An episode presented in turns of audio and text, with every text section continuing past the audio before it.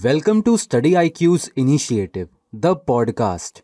मैं हूँ दीपांश मुरजानी, आपका होस्ट और दोस्त।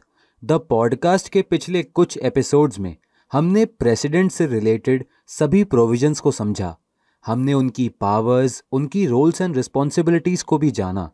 और लास्ट दो एपिसोड्स में हमने अभी तक के जितने भी प्रेसिडेंट्स इंडिया में हुए हैं, उनसे रिलेटेड इंपॉर्टेंट इन्फॉर्मेशन को भी समझा। तो जितने भी यूपीएससी एस्पिरेंट्स हैं, वो हमारे प्रीवियस एपिसोड्स को सिर्फ़ यूट्यूब पर ही नहीं, बल्कि ऑडियो स्ट्रीमिंग प्लेटफॉर्म्स पर भी सुन सकते हैं। जैसे Spotify Hubhopper Apple podcast Google podcast Kuku F M etcetera आज के एपिसोड में हम वाइस प्रेसिडेंट के कॉन्स्टिट्यूशनल प्रोविजंस को समझेंगे, उनकी पावर्स और उनकी रोल्स एंड रिस्पॉन्सिबिलिटीज को भी जानेंगे। सर क्या आप हमें वाइस प्रेसिडेंट के बारे में कुछ बेसिक इन्फॉर्मेशन बता सकते हैं, जो हमारे एग्ज़ाम के पर्सपेक्टिव से काफ़ी इंपॉर्टेंट हो? इंडिया में वाइस प्रेसिडेंट की पोस्ट का प्रोविज़न अमेरिकन कॉन्स्टिट्यूशन से इंस्पायर्ड है। इसका मतलब इंडिया में वाइस प्रेसिडेंट की फंक्शनिंग के प्रोविजंस काफ़ी हद तक अमेरिकन वाइस प्रेसिडेंट से सिमिलर है। वाइस प्रेसिडेंट इंडिया में सेकेंड हाईएस्ट पोस्ट होल्ड करते हैं। इसका मतलब प्रेसिडेंट के बाद सबसे इंपॉर्टेंट ऑफ़िस बेयरर हमारी कंट्री में वाइस प्रेसिडेंट है। इंडियन कॉन्स्टिट्यूशन में आर्टिकल 63 के तहत वाइस प्रेसिडेंट की पोस्ट को क्रिएट किया जाता है।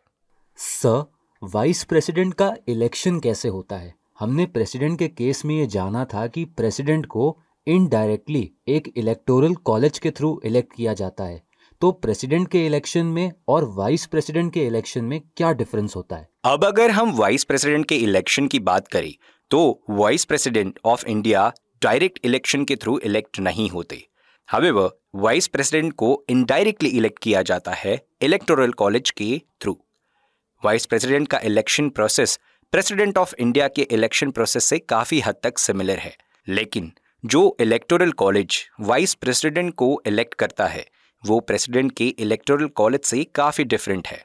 अब हम वाइस प्रेसिडेंट के इलेक्टोरल कॉलेज और प्रेसिडेंट के इलेक्टोरल कॉलेज में डिफरेंस को समझेंगे। वाइस प्रेसिडेंट के इलेक्टोरल कॉलेज में पार्लियामेंट के दोनों हाउसेस इलेक्टेड और नॉमिनेटेड मेंबर्स पार्टिसिपेट करते हैं। वेर एज प्रेसिडेंट के इलेक्टोरल कॉलेज में सिर्फ़ इलेक्टेड मेंबर्स होते हैं और elected members from state assembly भी पार्ट लेते हैं इन प्रेसिडेंट्स इलेक्शन अगर दूसरी पॉइंट की बात की जाए तो वाइस प्रेसिडेंट के इलेक्शन में स्टेट के जो इलेक्टेड मेंबर्स है, वो पार्ट नहीं लेते। स्टूडेंट्स के डाउट को रिजॉल्व करने के लिए अब हम स्पेशली समझते हैं कि वाइस प्रेसिडेंट के इलेक्शन में कौन पार्टिसिपेट करता है। वाइस प्रेसिडेंट के इलेक्टोरल कॉलेज में लोकसभा और राज्यसभा के इलेक्टेड मेंबर्स पार्टिसिपेट करते हैं और राज्यसभा के नॉमिनेटेड मेंबर्स पार्टिसिपेट करते हैं। स्टूडेंट्स को ध्यान रखना होगा कि वाइस प्रेसिडेंट के इलेक्शन में और प्रेसिडेंट के इलेक्शन में जो प्रिंसिपल यूज़ किया जाता है, वो सिमिलर है और उसे हम proportional representation by means of single transferable vote कहते हैं।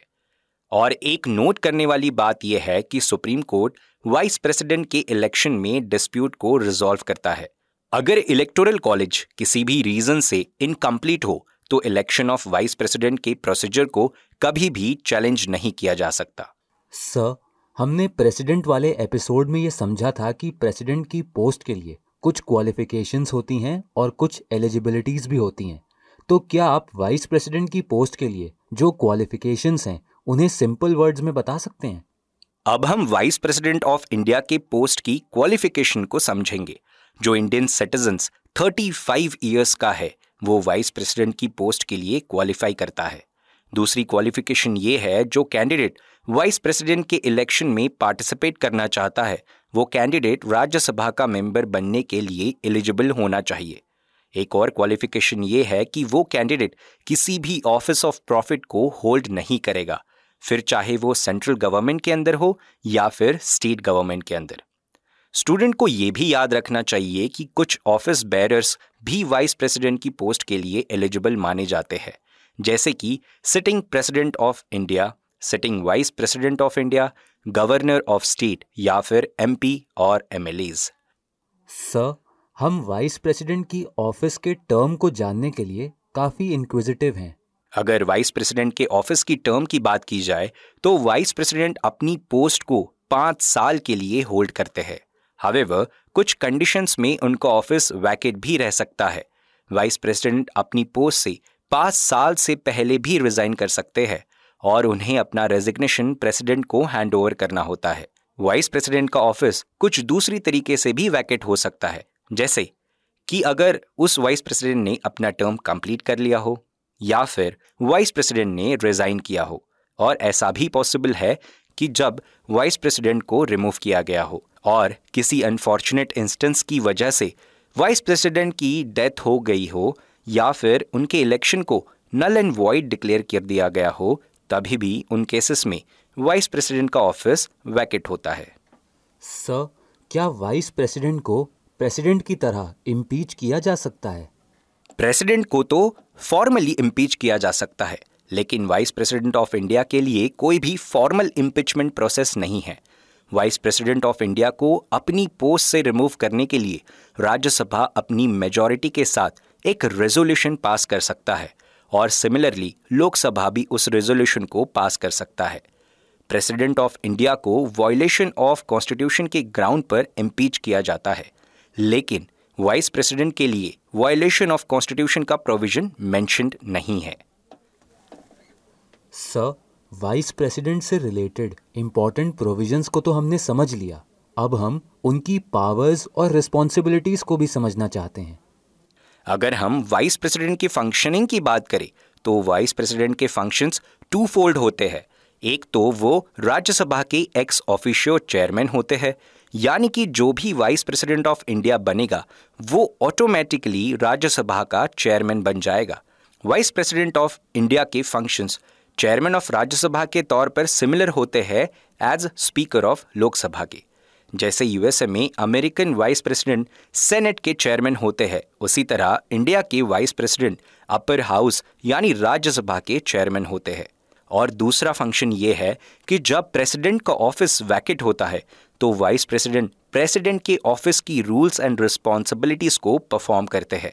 लेकिन वो प्रेसिडेंट की तरह सिर्फ़ सिक्स मंथ्स तक परफॉर्म कर सकते हैं और उस सिक्स मंथ्स में एक नए प्रेसिडेंट को इलेक्ट किया जाता है। फर्दर जब कोई सिटिंग प्रेसिडेंट अपने फ़ंक्शंस को नहीं परफॉर्म कर पाते due to absence of illness या फिर किसी और रीजन से तो वाइस प्रेसिडेंट उनके फ़ंक्शंस को परफॉर्म करते हैं। एक बात जो हमें समझनी होगी जब वाइस प्रेसिडेंट प्रेसिडेंट के फ़ंक्शंस को परफॉर्म करते हैं तो वाइस प्रेसिडेंट उस टाइम पर राज्यसभा के चेयरमैन की ड्यूटीज़ को नहीं परफॉर्म कर सकते। ऐसी सिचुएशन में राज्यसभा के चेयरमैन की ड्यूटीज़ को deputy chairman of Rajya Sabha perform करते हैं।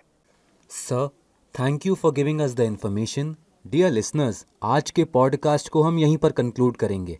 नेक्स्ट एपिसोड में एक नए टॉपिक के साथ हम फिर से आपसे कनेक्ट करते हैं।